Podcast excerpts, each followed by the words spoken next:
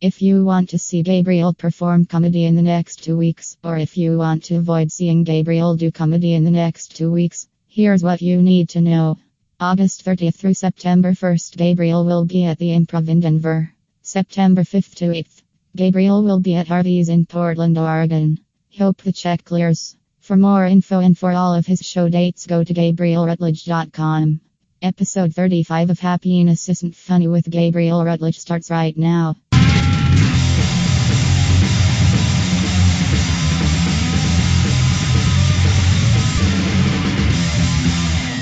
Now here's your host, Gabriel Rutledge. Ch ch. Chickity check check. eh? Hmm. Rolling. Uh, greetings from uh, beautiful Medford, Oregon. I don't know if it's beautiful, but I mean, there's nearby nature that's beautiful, but actual Medford, I, it's just there's some hills with nothing on them. Medford's one of those cities you roll through. You see like this big giant house up on top of the hill, and you're like, is that the richest man in town? But then you're like, if you were rich, why why why Medford? Why build your mansion in Medford? I mean, you might be like, well, you live in Olympia. Well, that's true, but if I had mansion money, I'm not fucking living in Olympia. I'm going to Lacey, right next door. I like their Target better.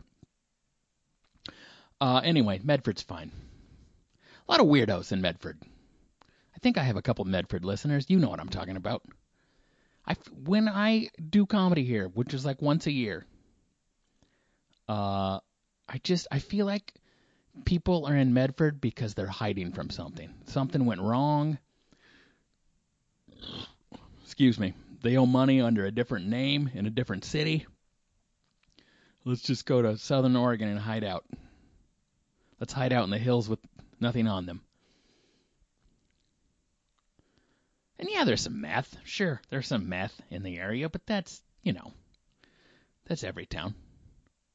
But even the comics who come here all the time, it's like everyone has a wacky Medford story. Like, I'm th- not even my story, and I'm probably fucking it up. But I think Monica Nevi, very funny comedian, one time she told me she was here, and this guy who drove a semi truck was just like, "Hey, you want to go drive my truck in the parking lot?" Which, you know, weird shit happens here. I met like, I don't think Russian, Ukrainian guys that were kind of like gangster types where I'm like, what are you guys doing here? Like, mm, you don't need to know. You're very funny. One time I was here uh, after my show. I uh, I'm going back to back to my room, and uh, I see this guy just passed out in the hallway, like three doors down from me, like laying on his face, passed out. Uh, and I recognized him because he uh, had just bought a CD from me. A man passed out drunk on his face with my CD on the ground next to him. And I was like, Sir, you okay? No response. I mean, no response. And then I'm like, okay. I hope my CD wasn't the last thing he bought. Uh, and then I, I got the front desk and they uh, they sort of like shook him around and he wasn't dead. I don't know how good he was doing, but he wasn't dead. oh, that's the kind of impact my art has on people. Uh, so anyway, it's a weird place.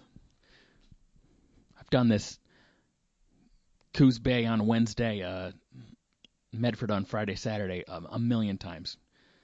Uh, and every time I do it, I'm like, man, I don't. Maybe I shouldn't do this anymore. Doesn't pay that good, but just good enough. And uh, there's an off day, which is you know, I had to pay. Yes, I got the friend and family discount here at the Rogue Regency Inn. But you know, still, who wants to pay seventy bucks on their off day? Uh, but it was either that or uh, drive six hours home and then the next day drive six and a half hours back. Maybe if I hadn't just spent a seven day vacation with my family, I'd be like, you know what? I'm going to go home and spend half a day with the people I love. But right now, I'm like, I don't need to spend a half a day with the people I love. I think I made my point. Maybe I'll just call him up and be like, remember when I when I was home a couple days ago? Remember how I loved you then? Well, I still do, and I'll, I'll be back soon. But right now, I gotta sell shit to drunk people. Daddy loves you. I had thought because uh, actually the last two years in Coos Bay, I did this uh, cancer charity show, some relay for life kind of thing, and uh, you know, big theater, yeah, pretty big theater in in, in Coos Bay. In fact, I think on this podcast I played the crowd was singing like uh, um, "Mama," ooh, like just you know, like probably 400 people. Uh, so like two years in a row, three, four hundred people saw me in a theater, and you know, a rock star show, as we say in the comedy business. Like, how was the crowd? How's that club? They're like, oh man, rock star. Like, meaning you feel like a rock star when you're on stage. And I thought to myself, hey, maybe because I've done those rock star theater shows, maybe when I do the casino, bunch of those people will come out to see me, and I'll just transfer my rock star uh, a mile down the road to the Mill Casino. And uh, nope. There's two shows on the Wednesday in Coos Bay, and the first show was fairly full, but none of them had ever heard of me before, and uh, you know, old. You know, oh, who would go to a you know it's RV casino people who go to a comedy show on a Wednesday at seven o'clock that's free. There was this, you know, they seemed nice, but this old couple right up front. And at one point during one of my jokes, I just hear the guy say to his wife, Well, for being hungry, you sure didn't eat a lot. In some ways, indifference is worse than heckling. At least heckling's an investment, you know? At least heckling's like, I hate this guy or I want to be a part of this somehow. Just let's listen to this guy yap while we eat our country fried steak and then we'll leave. That's almost worse. What? I can't hear you. That long haired fella's talking. Bingo! I've done some uh, weird show. I guess I'm always doing weird shows. I did this show in, uh, I guess, uh, Gig Harbor? Eh, doesn't matter somewhere where they have a, a, a drag strip. It was like an outdoor festival. Uh, wasn't really a festival. There's like five places you could go, probably a couple hundred people. But it was on on this drag strip where they actually do drag racing. You know, they had this stage set up and you know like a barbecue thing and uh I just I had to do comedy outside. you know, kids running around on bikes. I'm outside in front of the beer garden, just like, what am I doing? Somebody rolled their truck in, big four wheel drive truck, and uh, had like flags in the back. And like one of the flags, it said Trump 2020, enough of the bullshit. Which, uh, made me laugh a little bit because you know, even if you like Trump, you're going to tell me since he came in, the bullshit went out. That's that's your reelection campaign. Isn't there a lot less bullshit now? Uh, anyway, and then but uh, so he had that flag and an American flag. I can't remember the other flag. And he had the, you know, the Dixie flag, the uh, the the the Confederate flag. Which, I'm going to be honest, it's very confusing to me. Because look, if you're from the South, you know, eh, I understand how you can be like, this is a part of my heritage. This isn't like a pro slavery flag. This is just, I'm from Georgia. My great grandpa was from Georgia. Look, maybe you need to reevaluate what that flag means to other people. I think that's worth a discussion. But like if you're from the South, I'm I get I get what you're saying if you're saying this isn't a flag of racism to me. Uh, this is this is a flag of of of a local pride. That's if you're from the South. If you're from Port Orchard, Washington, that's where we were, not Gig Harbor, Port Orchard, Washington. If you're from Port Orchard, Washington, and you have a Confederate flag on your truck, it's because you're an asshole. You, there's no Northwest Dixie pride. You're, you know, your great grandpa worked at Boeing. What the fuck are we doing? I mean, I guess maybe if you're from the South and you moved here, maybe. But I know, I know, I've been, I've lived here my whole life. I am Northwest as fuck, and there are plenty, there are people with the Dixie flag who are from the Northwest with zero Southern connection. And I don't understand that at all. Other than maybe you just wish the other side won. I don't get it. And I was, you know, the booker of that particular show. I think he's he's a right wing leaning guy, and he was at the show with me, and he had this. I had the same discussion with him. You know, I was just like, I don't. He was just shaking his head. I'm like, I don't under what. Where does this come from? Where does this come from? With your Dixie flag, I don't get it. Uh, you know, where's your state of Washington flag? Why aren't you flying the George Washington Green Pride? Uh, so yeah, I'm gonna stereotype a little bit, okay? If you if you if you're not from the South and you're a big Dixie flag fan, a big Confederate flag guy, mm, I think you're an asshole. And you might also be the kind of guy who collects uh, Nazi paraphernalia because you're a big fan of the era. I'm not saying the dude was a Nazi, but you know, I don't know. I just, yeah. you know, people talk about warning flags all the time. Like, oh, how did I not see that red flag in the relationship? If a guy in Port Orchard's got a Confederate flag in his truck, he's showing you the warning. He's being upfront with his warnings. There's trouble ahead. Nuanced conversations will not be had with me. Trump 2020. Enough of the bullshit. I mean, uh, Washington State literally became a state like 20 something years after the Civil War ended. Which, by the way, yeah, I did just Google that. But it's true. So, you know, I was tired because I'd flown back that day from Austin, Texas. And, uh, you know, I'm doing I'm doing this show in a drag strip with kids running around. I'm about 30 feet away from a Confederate flag. And, uh, you know, I not, but in some ways it was like,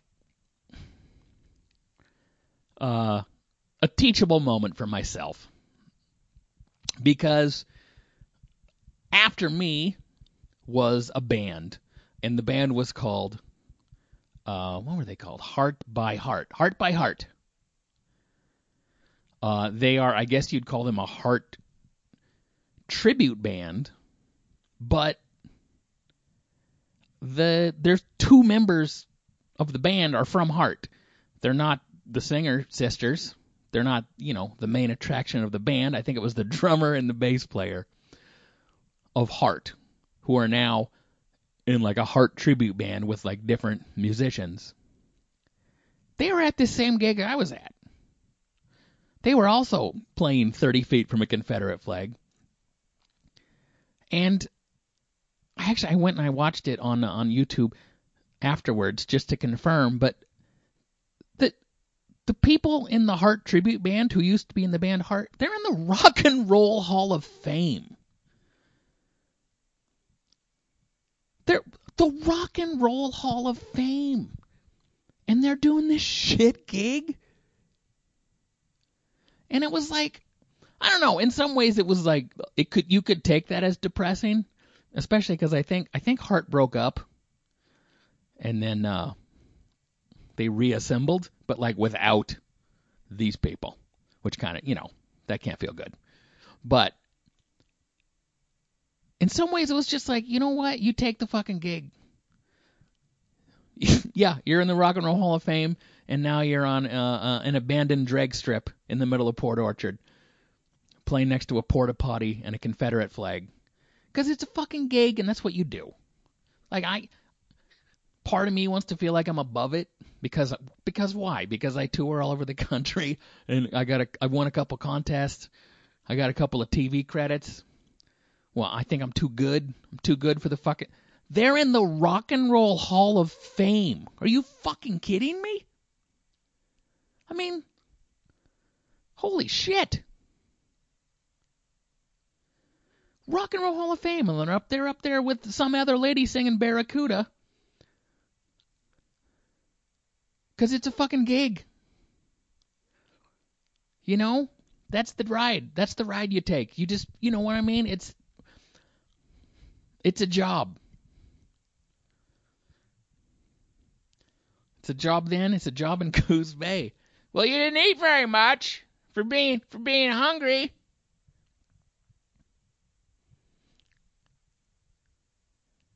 And so I was almost I was a little inspired. I was a little inspired by show business, watching two people in the Rock and Roll Hall of Fame uh, play after me. Because I'm like, you know what? Fuck it. This is the ride you take, right? If you're an entertainer. They're still working. You know? They could be a guitar center. They're still working. They're still doing it. Yeah, they probably have toured Europe stadiums, and now they're uh, on a drag strip. But who fucking cares? You're still in the business. You're still playing drums. You're still playing bass. I'm still a comedian. Trump's still sick of the bullshit. Civil War is still going. It's all happening. So it was kind of weird. It was kind of oddly inspirational to see someone, two people in the Rock and Roll Hall of Fame, uh, doing the same weird outdoor gig that I was doing. I hope they got more than 300 bucks because that's what I got. This next beer is going to help me. There we go. Off day. You know what else helped me? If you're, a, I don't know, this is probably just the comedians. You ever want to just feel better about your life? Uh, or just understand the big picture? Look at a famous comedian's comments on Facebook. I I was scrolling through the other day and there was a Kevin Hart stand up clip. And you know it'll be like underneath it'll say I didn't even watch it, but uh, the comments underneath it'll be like you know what do they call it? Important comment, relevant, most relevant. I can't remember what they call it, but they'll show a couple comments underneath. And the comment that showed under the uh, Kevin Hart clip said, I hope he has a day job. Not sarcastically, no smiley face, no, just like clearly they never heard of Kevin Hart. They didn't care for it, and they wrote, I hope he has a day job. Yeah, he's in movies with The Rock, okay? His day job is movie star. But it, it oddly filled me with a feeling of peace. Just like, it do, you can't get bigger than Kevin Hart. You can't get bigger. And still, fucking Pam from Toronto is like, hope he's got a day job. Like, Jim Gaffigan's got a new special out, so his ads are everywhere for it. And I've been looking at those comments. People are like, fuck this guy. He sucks. Jim Gaffigan, the man has been selling out theaters for 15 years. He's way bigger than you're going to get if you're a comedian listening. And people are just, you look at the comments. Yes, there's tons of comments that are like, this guy's great. You know. But there's a lot of comments for Jim Gaffigan or Kevin Hart or Jerry Seinfeld or or any enormous comedian that are just like, nah, This guy blows. That's oddly freeing. It is oddly freeing to uh, to realize, look, I'm never going to be as big as Kevin Hart. Physically, I'm much bigger than Kevin Hart, but eh, you know, career-wise, I'm never going to be as big as Kevin Hart. And there are still people who are like, never heard of him. I think he sucks.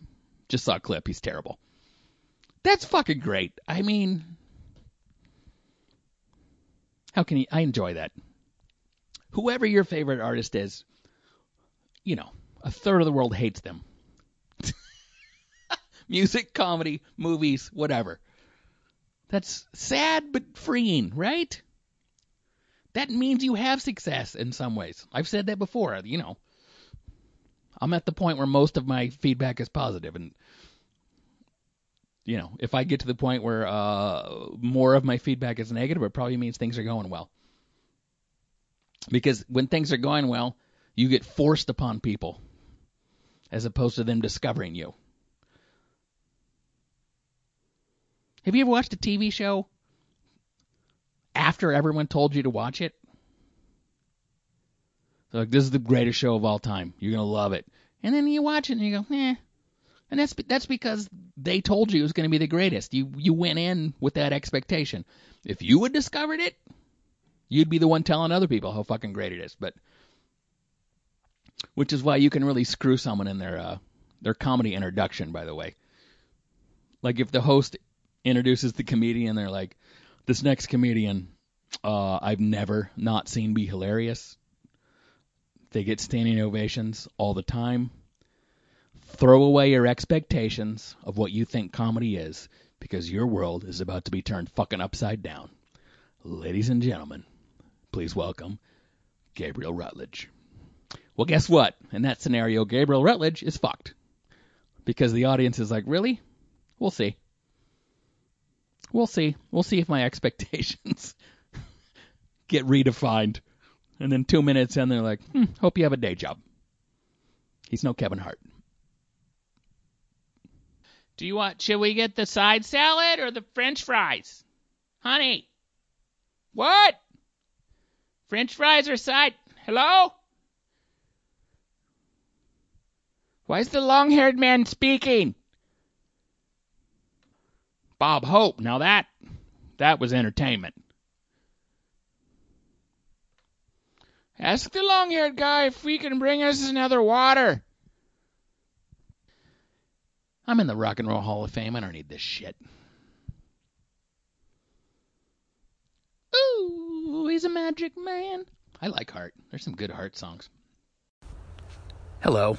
This is a commercial word for Anchor Podcasts, the easiest way to host your podcast. Um, if you don't have a podcast, congratulations. You probably have an enjoyable life full of friends, family, and fun. Uh, but if you do have a podcast, um, I'm sorry, and you should use Anchor Podcasts. Uh, it's easy, it's free. Uh, they distribute everything for you. They give you sponsorship, which apparently is just talking about Anchor. I guess that's their sponsorship. But I don't want to brag, but I make you know maybe six bucks a month doing this, so worth it? Of course it is. Uh, go to anchor.fm or the Anchor app. We now return to another riveting episode of The Rutledges. All right, let's do this. Now it's time for listener questions. If you would like to uh, ask me a question for the podcast, Gabriel at gabrielrutledge.com or, uh, you know, slide into my DMs on one of the social medias, which is what uh, this next person did. Corey. I don't know if Corey wants to say his last name, but Corey has been listening to all my podcasts uh, for a long time, and I appreciate that. Uh, Corey's question. Eh, there it is. Okay. Uh, idea for podcast subject, because I caught myself thinking about it. Do you literally write out your jokes and tweak them and practice them, like when you're driving around or by yourself? AKA, I was curious the process of getting the idea of a joke and you actually delivering it. Uh, yeah. You know, I don't write out that many things. Like I have, uh, in fact, let me go grab it right now. Uh, on my phone, I have an iPhone. I'm not bragging. Um, eh, I have a, I I have some notes on my phone. Bits. It's called Bits, and I it's like just you know I'll read them. They're it's like uh, NPR voice yelling at squirrels. Call back after pick your battles. Old people are like cats. Jesus spoiler alert. Apricot. Centrum swinger. Like they're just I want to remember the idea I had, and so I write it down. Uh, now, every once in a while, I'll have an idea that seems a little more involved, and I will. Um, I'll actually sit down because I don't want to forget all my ideas. Um, but um, for the most part, my performing instincts are better than my writing instincts, and so I'll have the basic idea of what I think is funny, and then I just go on stage and try it out, and that's why I tape the audio of every show because if it goes well, I want to figure out what I did right, and if it goes bad, I want to figure out what I did wrong. Um, now, in the beginning, when I started comedy, uh, back at the turn of the century, um, I wrote everything out, but you can, but I also performed like I wrote it. it. I was basically reciting humorous essays on stage for at least two months. Um, you know, because that's just all I knew how to, you know, oh, I'll write down these funny ideas and I'll just sort of read them on stage without actually reading them. But you could tell it was very, you know, it takes a while to figure out the conversational style that stand up comedy is. Um, you can't just read a humor column on stage and have it be funny. It's not, that's not how it works. Um, so as the years have gone on, I actually write um, I the actual I'd write less of the bit down, and I uh, uh, you know I work I just sort of work it out on stage. A lot of stuff. Um, I well I guess what we would call riff. Like I I'll start talking to the crowd. Something will come up. I'll say something that's kind of funny, and I'll think, hey, I should keep doing that, or I should develop into that something, develop that into something. Um, uh, a lot of it is stuff that I say in conversation, especially to Christy, my wife. Um, you know, I have a joke about how I'm getting to the age that I'm going to start caring about birds. That's a thing Christy and I have been talking about for 10 years. How how how come how come when you get old you st- people start caring about birds? And you know that became a bit and then I said something to Christy about, uh, I guess after birds, I start yelling at squirrels. Well, now that's in the bit. Like, um, you know, there's much more to the bit than that, but that the genesis, the basic idea, sometimes is just things I say in conversation. Um, sometimes, uh, I don't. I hate to say this because it's what like great songwriters say. Um, in fact, I did on my favorite radio show that's on uh, uh, satellite radio. Bennington. Um, the uh, I heard John Fogerty from CCR get interviewed, and he he said he, he was talking about he was like 22, 23 years old, and he wrote Proud Mary, but like in an hour. It just like came to him. Um, I have jokes that I don't remember where they came from. They just arrived. They just appeared. I don't remember the thought I had. I don't remember writing it down. I just started saying them and they just happen very naturally. And then other jokes they take You're talking about tweaking? Yeah, the tweaking never stops. And this is this is a frustrating thing about comedy is even if you have what you think is funny, oh, I don't know. Let's make up a punchline. Let's say a punchline is, uh, um, um, and that's why I hate fly fishing. That's the punchline. Let's just say that. I said that because I'm looking at a some hotel art of a fishing pole. But let's say the punchline is, uh, and that's why I hate fly fishing. Well, the the amount don't the amount of variables, the amount of ways you could say that line, and that's why I hate fly fishing, and that's why I hate fly fishing. And that's why I hate fly fishing. Like, that's just four of them. And guess what? One of those would be the funniest way to do it. So you can kind of drive yourself insane. Like, should I do it slow? Should I pause here? Should I hit this word harder? And in some ways, I don't even like to think about it because it just makes you crazy. And I think the best version will come out on stage because that's, you know, normally what happens. Um, there are times I am muttering to myself in the car jokes for sure. Uh, again, early in comedy, I would, uh, for some reason, I would hold, I would be, I didn't even want to. I, I, I just pretend I was holding a microphone. It somehow just to like recreate the performance experience. So I would be in my car. I was still delivering Mexican food. I'd be in my car, like holding what to a passerby would just look like I was holding my fist up to my face and talking into it. I must have looked like a goddamn lunatic. Just like in my car, like, and that's why I don't go fly fishing. And that's why I don't go fly fishing. Like, yeah, I would do that a lot. And now I, I still, I do it a little bit because there are times where there's a, maybe there's a lot of fast talking.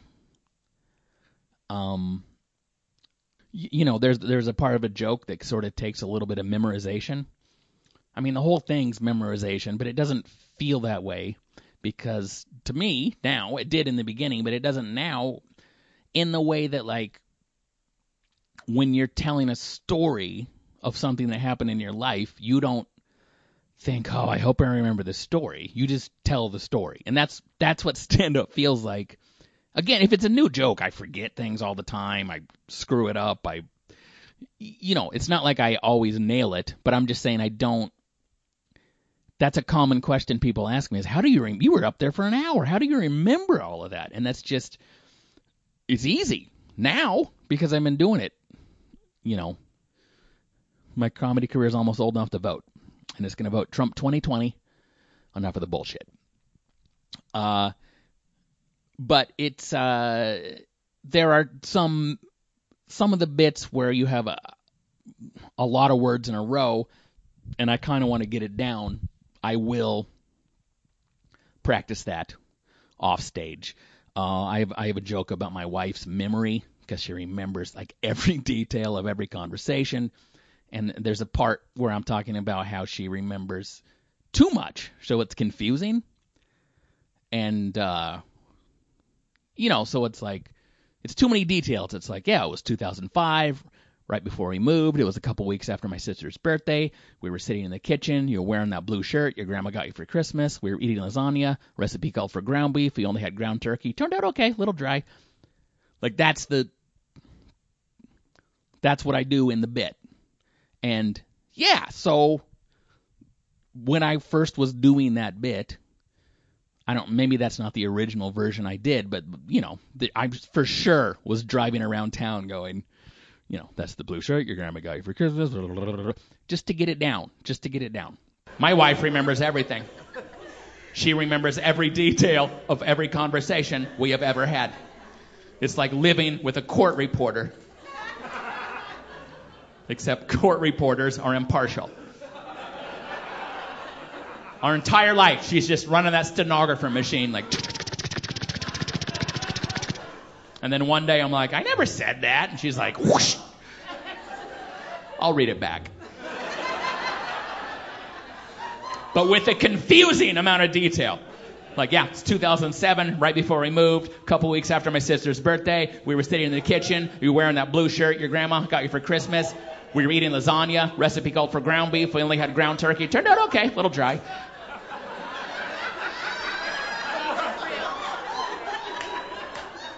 I'm like, I don't, I don't know what the fuck we're talking about.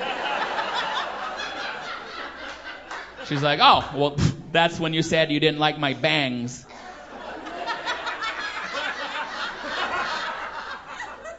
Sorry again, I'm guessing? Uh, sometimes there's a, a, maybe more of a tongue twistery part of a joke. Um, I I don't know if there's a if there's a part of their joke that's like Gary Sinise, I thought you said burn the quiche, um, which sounds like a tremendous joke, but uh. But like if it's a part where you need to get the alliteration or it makes you stumble, I will just be in the car going, Gary Sinise, I thought you said you burn the quiche. Gary Sinise, I thought you said burn the quiche. Gary Sinise, I thought you said burn the quiche. Until it's not tongue twistery anymore. Until uh, until it feels okay to say. But yeah, really, the tweaking never the, the tweaking never stops. If you're if I'm you know if you never stopped doing a joke, it would never stop changing. Um, and also a lot of you know a lot of stuff. A lot of the thought process is like if I have a new joke, where do I put it? You know, um, like I actually one of the things I talked about on this podcast uh, has become a joke because I was talking about at the grocery store when the uh, if you buy a candy bar and the cashier's like, "Do you want me to leave that out for you?" Uh, I hate self checkout because it's not. I've never done it alone. I need help every time. Unauthorized item in begging area. Yeah, it's me. I don't work here.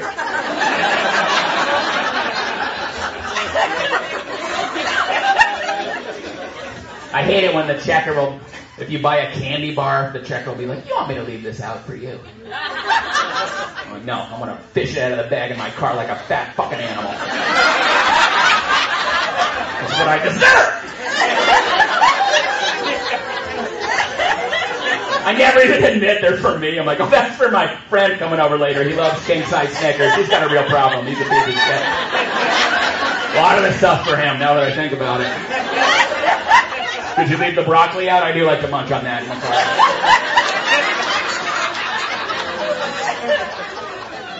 So yeah, I mean that's uh, that's a fairly new joke, which means I will keep adding to it.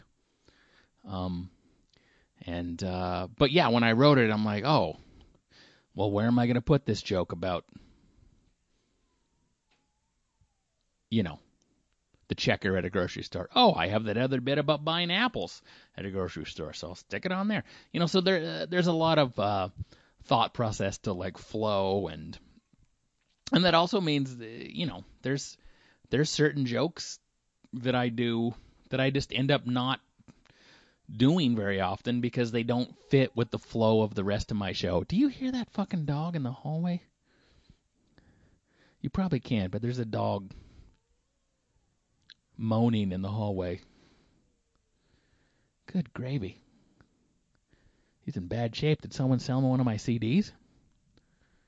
And it's also uh, worth mentioning about the writing process that there are still many, many times where I'm like, man, I got this great idea. It's going to be great. And uh, it is not. People don't like Gary Sinise or Quiche. Who knew? You know, just doesn't work. Um, I mean, I think my success rate is higher than it used to be, but there's still tons of things I think are hilarious that uh, that uh, are not proven to be so. Even if I think they're hilarious, the audience disagrees, and that's um, that's the everything I think is funny. I try out on stage, and uh, everything the audience agrees with me, I keep. That's the simplest way to look at it. I'm actually the first thing I read on my phone, NPR voice. What the fuck does that even mean? This happens too, by the way. I look at my phone notes and I go, NPR voice. Oh, I know what that is. Okay. I don't know if that's ever going to be a bit. This is what I was thinking about though. When I was when I was a kid, gather around, kids. Grandpa has a story. When I was when I was a child, uh, on weekends, I think Sunday, after church, of course, um, we, my dad would listen to NPR, and uh, uh, it was I can't remember the name of the show, but it was like a blues or a jazz show, and uh, they would interview I'm sure they're all dead now, but they would interview these old blues guys or these old jazz guys. And they they they had these incredible voices, you know, because they were all old men or women. So the, the voices would be like, they all they'd be like, The first time I met Muddy Waters, I was in this little place in Chicago, and his horn player was sick, so I was filling in. and like, they're the coolest voices in the world. You know, it's like a I was so attracted to that voice because not like sexually or maybe not sexually. Yeah, I don't. It's not your business. But like, I thought that voice was so cool because it's like a voice that it says you've done shit. Do you know what I mean? Like, you have to be an 80 year old blues horn player to be like, How y'all doing? Like that's not a voice you have if you work at H&R Block, right? You know? It's not No one's if your H&R Block guy had that voice, I would actually be worried. Some of these deductions aren't okay. There's no such thing as work pants. I would be You can't ride off work pants. Muddy Waters taught me that. I would be concerned if my tax guy actually talked like that. But if you're a musician, that's that's a voice that says you've done heroin in Paris. You know what I mean? And uh it I just I love that voice and I realize I don't have that voice. I have I don't know. I have the voice of a guy whose dad listened to NPR on the weekends. You know, I haven't done heroin in Paris. I've done a lot of Michelob Ultras in Iowa, but it's not quite the same voice. And it's not as good of a story. You know, it's I, I was staying at the La Quinta Inn, and they had this mini mart across the street. They had two tall boys for four dollars, or a six pack for seven dollars. I was like, wait, which one's cheaper? it's not my stories aren't good. So yeah, that's probably never going to be a bit, but that doesn't mean I can't tell you on my podcast. Um You've been listening to Happiness Isn't Funny with Gabriel Rutledge. Uh, thank you for listening. You're a good person, probably. I don't care. You can listen if you're a bad person. If you are one of the 60% of my listeners that listens on Apple Podcasts, leave me a review. I would, uh, I would love it. Five stars or fuck off. Um, thank you. This podcast is free and it's worth it. Talk to you next week.